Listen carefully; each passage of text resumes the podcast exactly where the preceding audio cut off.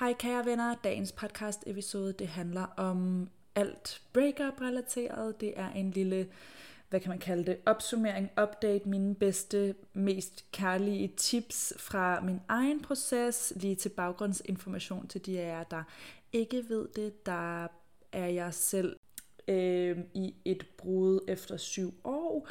Forholdet det sluttede i omkring midt november, og vi har så april nu, så der er gået en del flere måneder, øhm, et lille halvt års tid inden så længe. Og med den tid har jeg ligesom også fået nogle nye perspektiver. Jeg får en del beskeder fra nogle af jer, der er i lignende situationer, så derfor følte jeg mig inspireret til efter bedste evne at komme med mine konstruktive input og refleksioner, hvad jeg ville ønske, jeg, ja, nogen måske havde kunne sige til mig for bare et par måneder siden, og også sådan overordnet, ja, hvordan jeg selv egentlig har dealet med det, for jeg vil sige, at jeg under omstændighederne har klaret det rimelig godt, og der er ikke noget galt i heller ikke at klare det godt, men det tror jeg også har været nøglen for mig, at jeg har givet mig selv ligesom plads til det. Så det, jeg har til intention her i dag, er først at dele nogle overordnede refleksioner, tanker omkring emnet, omkring selvværd udgangspunktet for et forhold. Så det tænker jeg egentlig er aktuelt, uanset om man er i et breakup eller ej. Øhm, det føler jeg bare sådan lidt livsfilosofi, om man vil. Og dernæst så har jeg sådan nogle mere konkrete tips i forhold til, ja, hvordan man håndterer sådan en her situation. Og ja, for mig var det det her forhold, der sluttede efter syv år. Så det er jo enormt lang tid. Og det varierer jo alt efter, hvor længe man har været sammen, og hvordan og hvorledes, og øh, hvor man er i livet, hvor meget af ens liv man har delt sammen. Så mit udgangspunkt for at være i et forhold de sidste mange år, har hele tiden været det her med, jeg er en hel person, jeg vælger at være sammen med en anden, en anden hel person, når de bidrager med noget til mit liv. Jeg er ikke en halv person eller ufuldendt, eller lige så meget som jeg elsker Lana Del Rey sang, så er det ikke et, øh, et narrativ om, at jeg er i den her, hvad skal man kalde det, melankolske, kan ikke leve uden dig energi i praksis. Det er selvfølgelig en balance mellem den romantiske side af mig og den mere praktiske side af mig, der også går meget op i i kærlighed, men kærlighed i forstand af, at den kærlighed også findes for mig selv, og hvad der er det rigtige for mig her i livet. Og jeg tror, at den grundlæggende overbevisning har selvfølgelig også støttet mig i brudet, fordi at mit selvværd eller min følelse af at være fuldendt eller at være værdig, ligesom ikke står og falder på det forhold eller på nogen som helst forhold i mit liv. Det kommer et, et andet sted fra. Så det her med, uanset hvor man befinder sig romantisk set lige nu, at vide, at du er hel, og du er god nok, og at et parforhold eller en romantisk relation skal være det, der bidrager med noget, og som støtter dig. Men hvis det ikke er det, så er der altså ikke noget, der hedder, at fordi det er i og å kærlighed, at så skal man absolut finde sig i det, eller at man ikke kan leve uden hinanden. Fordi altså, jeg jeg skal helst gerne kunne leve øhm, uden nogen, har jeg lyst til at sige. Det lyder lidt deprimerende, det er ikke sådan, jeg mener det. Men det, jeg vil ind på, er, at det ikke skal være det, man på engelsk kalder codependent. Jeg er simpelthen i tvivl om, hvad det øh, korrekte danske ord for det vil være. Men der er et udtryk, der hedder codependent, som basically handler om, når forholdet er ja, det her med, at man ikke kan leve uden den anden, og at ens og at ens overvejende lykke står og hænger på ens forhold. Og det er klart, det påvirker os alle sammen, når det går dårligt i vores øh, parforhold, eller når vi er i brud. Selvfølgelig gør det det. Men, men der er forskel på det, og om det påvirker sådan din grundlæggende følelse af stabilitet i livet, din grundlæggende følelse af at være værdig, og, og om du føler simpelthen, altså sådan den her at det føles som verdens undergang, for sådan kan jeg også huske, at jeg havde det nogle gange, da jeg var yngre, og det var så ligesom efter de erfaringer, at jeg arbejdet på mit eget mindset, arbejdet på mit forhold, øh, på forholdet til mig selv og mit nu daværende forhold, som jo også husede mange fantastiske aspekter og har rummet mig i en proces, hvor jeg har udviklet mig enormt meget som person og lært så meget af det forhold, som jeg er enormt taknemmelig for. Og lært at stå stærkt i en periode, øh, ikke perioden lige op til brudet, sådan, ja, det giver næsten sig selv, ikke? også? men men i en periode af forholdet, at jeg virkelig havde den her balance mellem at have det godt med mig selv og have det godt med forholdet, men uden at det var på den her needy, øh, codependent-agtige måde, men på en, det her det er tilvalg, det her det er kærlighed, det her det er ligeværdigt, og det er godt. Og det er fedt at have oplevet det, og at have udviklet mig på den måde, have tappet ind i det mindset, og have praktiseret det i virkeligheden, også selvom det så ikke er det forhold, der er i længden holdt. Så det jeg vil sige er, at jeg har hele tiden vidst, uagtet af hvad der skete, uagtet af hvad der skete, da vores øh, parforhold først gik fra, som vi kendte øh, hvor vi boede sammen, til langdistance, og dernæst til ikke længere at være. Og det havde, det havde jo ikke noget med distancen at gøre, det vil jeg bare gerne lige sige. Det var ligesom nogle andre ting. Men besides the point, så jeg har fået et par beskeder med sådan en ordlyd, ala, um, hvornår blev du glad igen, eller hvornår følte du glæde, og øhm, til det vil jeg sige, at for mig, der er parforhold et aspekt af mit liv, og jeg, altså relativt kort, nærmest nogle dage senere, følte glæde over andre ting i mit liv, for jeg tror, jeg er ret god til ligesom at se tingene for, hvad de er, og vide, at okay, det her really sucks, det her, altså sådan, at gennemgå det brud og facilitere det og have de snakke er noget af det sværeste i hele mit liv og gør mig stadig sådan berørt af at tænke på det lige nu. Men, men jeg havde aldrig en følelse af, at verden ville gå under, og det tror jeg på, at jeg ikke havde, fordi jeg grundlæggende har arbejdet med mit selvværd, grundlæggende har integreret det her mindset undervejs i forholdet med, at jeg er altså god nok som mig, og at forholdet er et tilvalg, at jeg er hel, og jeg er elsket, og jeg er holdt. Og jeg er det i det her forhold, så længe det gavner begge og er ligeværdigt. Så hvis du virkelig sidder derude og føler, at alt i livet er nederen, og ja, sådan må man godt have det til en vis grad, har jeg lyst til at sige. Altså det er naturligt, det er ikke for at sige, at jeg slet ikke havde det sådan. Øh, virkelig, jeg var deep in my feels, men jeg tror, det jeg gjorde, og det som virkede for mig, igen det her, det, det vidder lidt ud fra min personlige erfaring, det er ikke på den måde et professionelt råd. Men nu deler jeg det, det er, at jeg simpelthen lå alle de der svære følelser skylle ind over mig, og jeg lå mig rase, græde, gør alt, hvad jeg havde brug for, mærkede de følelser, sådan, når jeg, der var ved at tænke sådan, jeg kan ikke det her, altså sådan, jeg er nødt til at, altså kender I det, hvor man tænker, jeg kan ikke, jeg kan ikke, hvis jeg åbner op for de her følelser, så ved jeg ikke, hvad der sker. Men lige der bare at lade dem komme igennem, og ikke være bange for det. Jeg er ikke, altså, pt. i mit liv, jeg er ikke bange for min egen følelse, jeg er ikke bange for intensiteten af dem. Det var jeg nogle gange, da jeg var yngre. Og det tror jeg gør, når man ligesom lader dem skylle igennem, når jeg i hvert fald ligesom lader dem skylle igennem, så giver det også plads til, at andre positive følelser om et eller andet random kan dukke op i hverdagen, også selvom det her findes. Altså jeg ser det lidt som, det ene udelukker ikke på det andet. Det findes på forskellige niveauer inde i mig og i mit liv.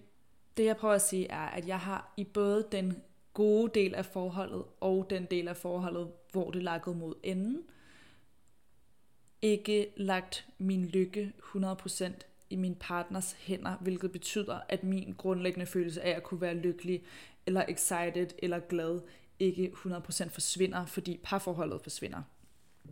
Og det er, når man går ind og har modstand på de her ekstreme følelser, eller måske ikke lader sig selv 100% mærke dem, prøver at flygte fra dem, at jeg i hvert fald oplever for mig, at de kan sætte sig og blive ved og blive til den her overordnede ulykke. Øhm, hvor hvis jeg giver dem en container og lader dem flyde igennem, jamen så finder de tilbage, hvor de kom fra, får jeg lyst til at sige.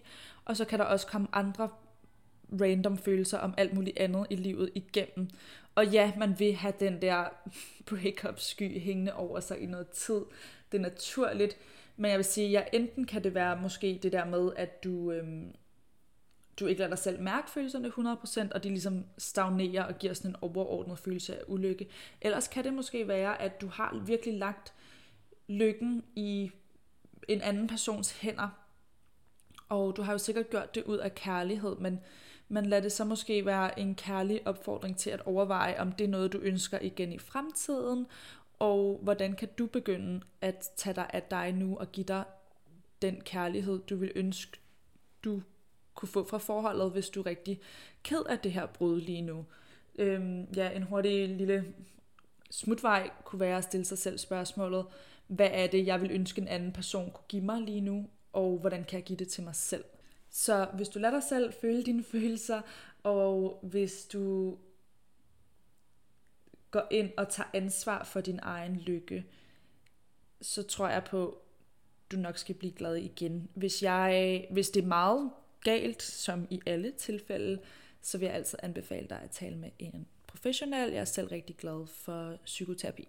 Så udover det her med, at jeg opererer ud fra overbevisning om, at jeg er hel, så opererer jeg også ud fra overbevisning om, og det her det er også kommet ind på, øh, hvis nogen af jer har set min YouTube-video om jalousi og sådan noget med at være bekymret for utroskab. Næ, Men den her tro på, at jamen, hvis nogen ikke vil mig, eller ikke behandler mig godt, så skal jeg jo heller ikke have dem. Forstår I, hvad jeg mener? Så det er jo bare, jeg ved godt, det ikke er bare, fordi vi har en masse følelser involveret med det, men det er information til mig. Så hvis nogen ikke behandler mig ordentligt på den ene eller den anden måde, så er det sådan set bare, i citationstegn, information til mig om, hvem de er, ikke om, hvem jeg er. Og så er det op til mig at tænke, hmm, nu hvor jeg ved, hvem de er, er det noget, jeg ønsker at fortsætte med i den her relation, eller er det ikke? Og jeg føler bare, når man tapper ind i den med, at sådan, ja, den, den gør en sådan ret unfuckwithable, forstår jeg, hvad jeg mener? Sådan, du kan ikke fuck med mig mere end som så, fordi det vil altid bare være, kom, jeg vil altid bare vende tilbage til, okay, men hvad gør jeg så med den information? Og så er der jo nogle ting her i livet, hvor informationen vil gøre, at forholdet må slutte. Så nu siger jeg det bare lige igen. Men måden folk behandler dig på, siger ikke noget om dig, men noget om dem, og hvordan de ser dig, behandler dig, behandler folk som dig i deres liv.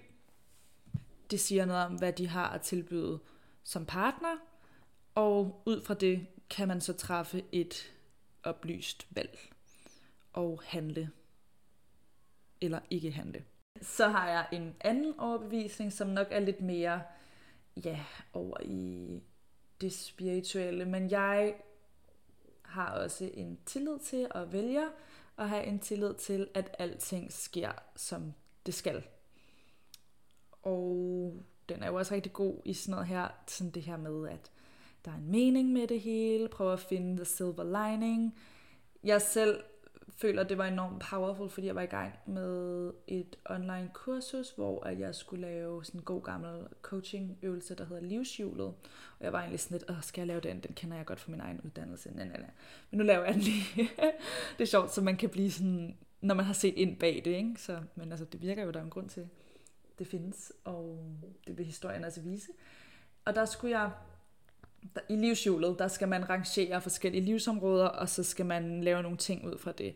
Der skulle jeg rangere parforhold og ligesom tage status af det, og der, der fik det ikke så overdrevet højt. Og så skulle man ligesom bare slippe alt rationale og skrive i min, sådan, i min drømmeverden, hvad er det, hvordan er det, jeg gerne vil have det, hvad, hvad er det, jeg allermest ønsker, drømmer om, hvis jeg skal, jeg skal ikke tænke praktisk, jeg skal ikke tænke logisk, bare hvordan, hvad er det, jeg ønsker. Og for mig, når jeg skal lave sådan noget her manifesteringsarbejde, der er det meget anvendeligt at gå ind i, hvordan føler jeg mig. Så jeg skrev ned, hvordan jeg gerne ville føle det, og så glemte jeg egentlig alt om det. Sådan, min, mine tanker var ikke på et potentielt brud her, og det er ret tæt på faktisk brudet, det kom. Øhm, pludseligt på en måde, og så ikke alligevel. Det er også lige meget. Pointen er, at jeg havde lavet det her livshjul, og så øh, skrevet det, og sådan glemt lidt alt om det, og så tænkte jeg, nå ja, men det må vi lige se på, hvordan vi får fikset, men ikke det helt ordner sig. Og så gik der bare nogle få dage, og så skete ja, de samtaler, de ting, der lidt op til, at øh, mig og min nu ekskæreste, Frederik, gik fra hinanden. Og jeg synes bare, at det er vildt, at jeg sad og lavede en intention om, hvordan jeg gerne ville have det, eller jeg lavede de her drømmescenarier. Og så når jeg har den her overbevisning og tillid. Jeg har jo lige bedt om noget, så må jeg tro på, at alt der sker, også selvom det ikke virker logisk for mig, at det der skal ske, for at jeg kan få det, jeg ønskede mig. Altså det tror jeg på. Det giver mening for mig. Og det hjælper mig, det støtter mig at have den overbevisning. Fordi så er der ligesom, ja, så er der en silver lining. Ja, jeg tror bare, at der er en mening med, at det her er, som det er for mig lige nu, og det tror jeg meget stærkt på. Jeg ved godt, det kan være lidt fremmed, hvis man ikke har det mindset, eller nødvendigvis ønsker at have det mindset. Men til de af jer, det resonerer med, så synes jeg, I skal prøve at tage den og implementere den, fordi det støtter mig enormt meget, og har hjulpet mig meget i den her proces, og jeg synes, det var ja, en rimelig vild måde, det hele lige went down, men sådan er det nogle gange, når vi sætter en intention om noget, eller ønsker noget, så kan vi ikke nødvendigvis regne ud, hvordan det kommer igennem. Og så må vi overgive os til universet, til nuet, og prøve efter bedste evne at have tillid. Jeg indrømmer gerne, det er nemmere nogle gange end andre. Det er ikke fordi, jeg sidder og siger, at jeg lever 100% i peace, love and harmony, men jeg gør det en stor del af tiden, og det her har hjulpet mig enormt meget undervejs at, at se på det med de briller. Så synes jeg også, det er relevant at tale lidt om, hvornår er noget et knust hjerte, og hvornår er det et såret ego. Det kan vi kun individuelt vide. Men jeg havde inden det her øh, brud, som jo klart er det største, jeg har oplevet i mit liv, der øh, en specifik relation, jeg tænker på, der sluttede, som inden da jeg så som har det ikke, eller ikke, ikke nødvendigvis inden det her brud, men bare sådan generelt, da jeg var yngre, så som det, og så, ja, så nogle år efter var jeg sådan, men det var jo ikke heartache, det var ego ikke. Altså jeg var, jeg var jo ikke, jeg elskede ikke den her person, det var ikke kærlighed tabt, det var, at jeg følger tabt ansigt. Så det kan være ret godt lige at skælne imellem, fordi det ved jeg ikke, for mig, der er det, jeg kan godt rumme og, og føle, at jeg taber ansigt nu, det kunne jeg ikke rigtig, da jeg var yngre. Øhm, men det er sådan, ja, ja, det er, hvad det er, det skal jeg da nok finde ud af, hvis mit ego lige synes, det er nederen, eller tænker, ej, hvad tænker de andre, og virker altså som en, ingen andre vil have. Øh, de tanker har jeg ikke nu, men det er jo også, fordi jeg giver mig selv den bekræftelse indefra, som jeg var inde på i starten af afsnittet, ikke også?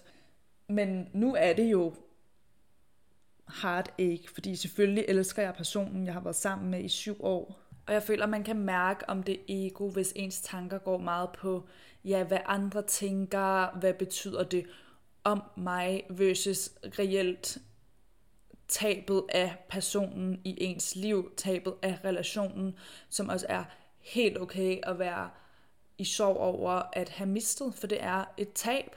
Og for mig er det, der ultimativt er sværest, øhm, ikke så meget den her ego-del, for det har jeg nogenlunde styr på, øhm, men det er jo også min bedste ven, og det er vigtigt at huske på i de her situationer, at der ligesom er forskellige lag af det.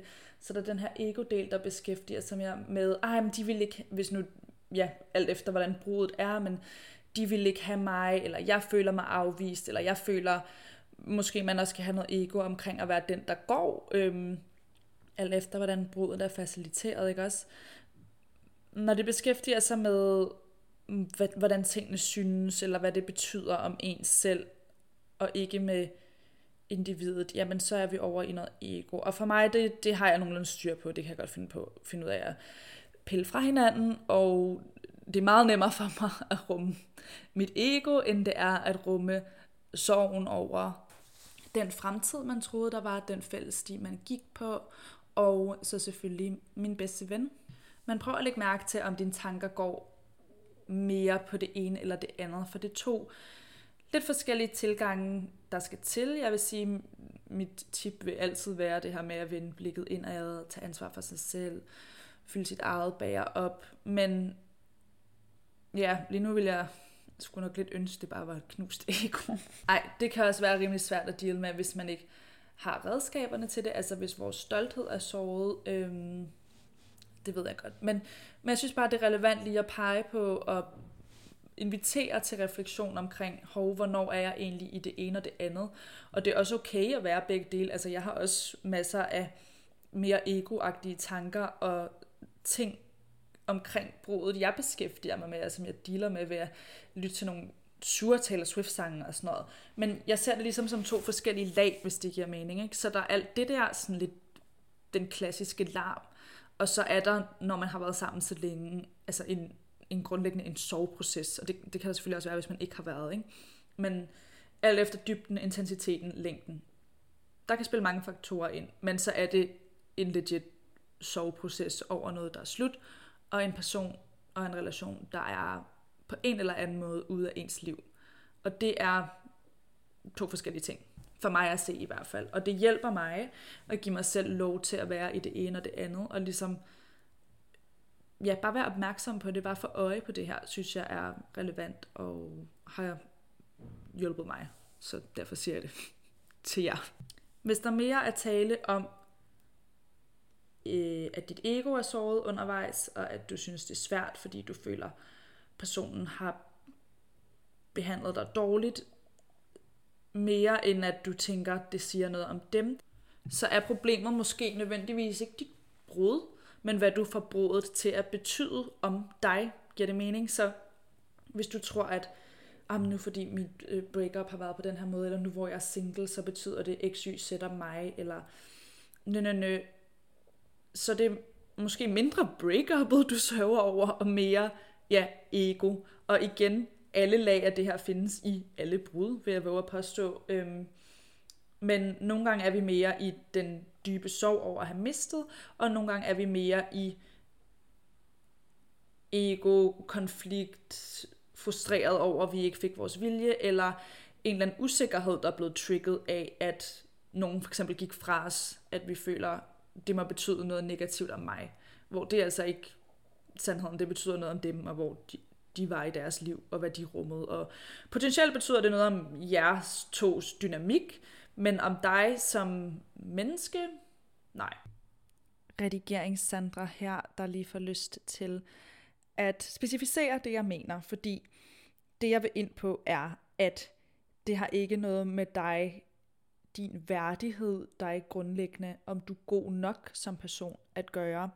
Men det kan selvfølgelig være, det skal vi ikke kunne udelukke, at det er os, at det er dig, der lytter, at det er mig, der er bæreren af noget toxic, noget, hvis nu det var dig eller mig, der havde været utro, eller sådan ligesom årsag til et brud på en mere direkte måde. Så det er klart, at der er et ansvar, der skal tages, og det ansvar ligger ja, hos os selv.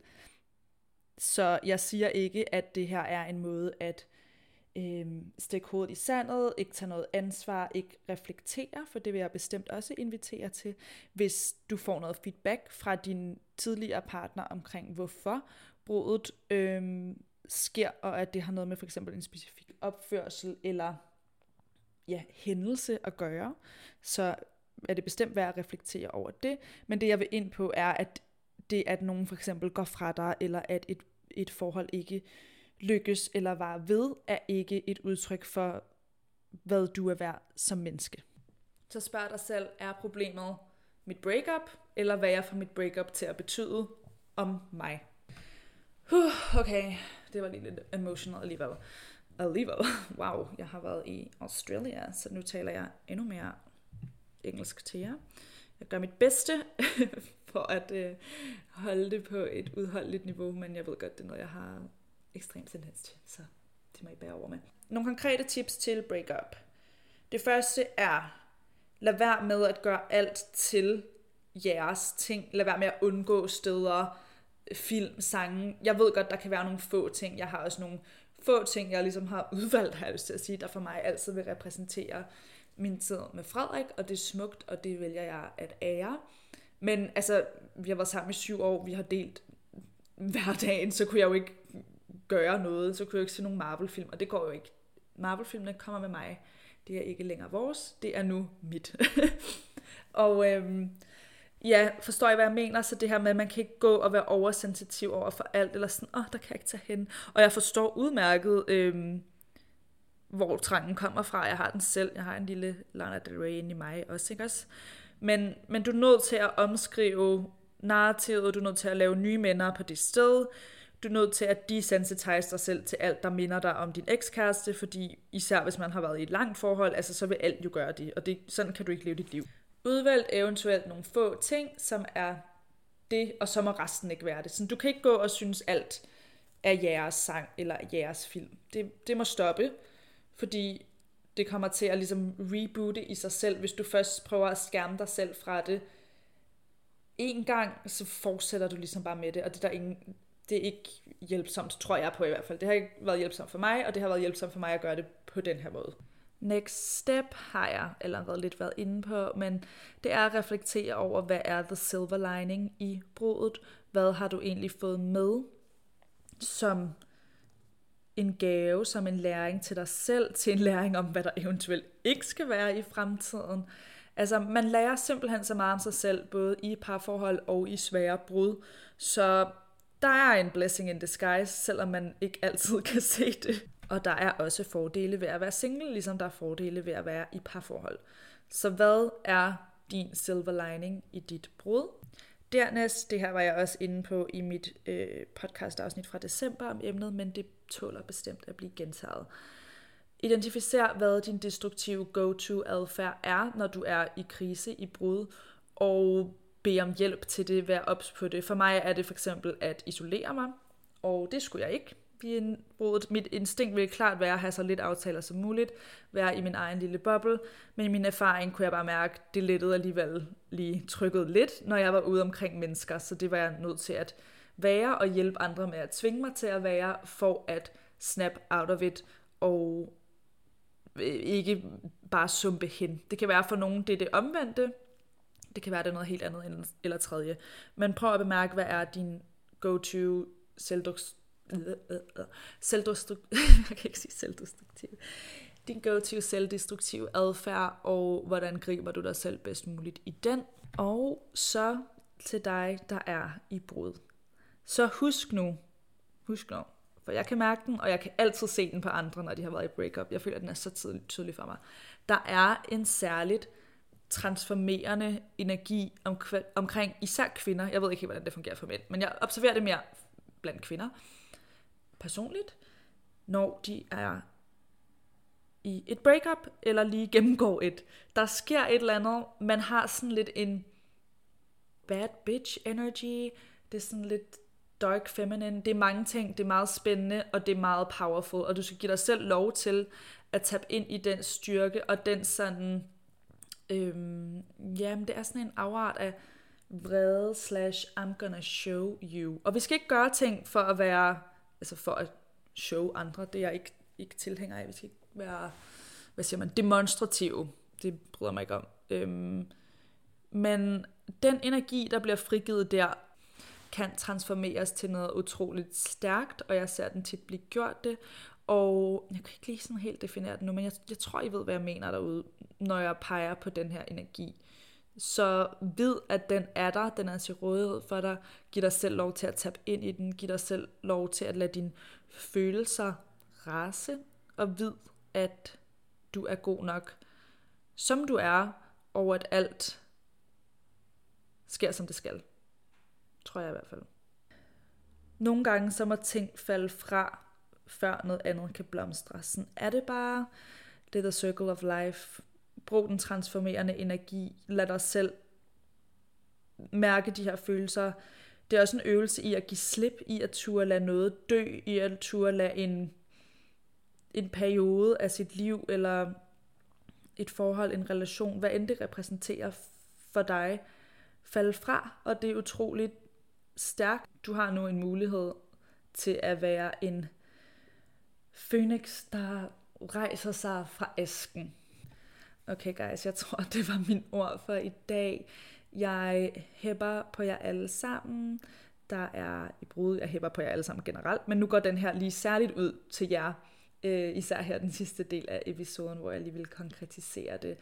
Så vid, at jeg er med jer i energien, og støtter jer og spejler jer og prøver at møde jer i den her episode. Så jeg håber, den har gjort en positiv forskel for dig derude, og jeg vil meget gerne høre dine tanker. Du er altid velkommen til at række ud på Instagram. Okay, kære venner, tusind tak, fordi I lyttede med. Jeg håber, at I vil være med igen næste gang. Planning for your next trip? Elevate your travel style with Quince. Quince has all the jet setting essentials you'll want for your next getaway, like European linen, premium luggage options, buttery soft Italian leather bags, and so much more. And is all priced at 50 to 80% less than similar brands. Plus, Quince only works with factories that use safe and ethical manufacturing practices. Pack your bags with high-quality essentials you'll be wearing for vacations to come with Quince. Go to quince.com/pack for free shipping and 365-day returns.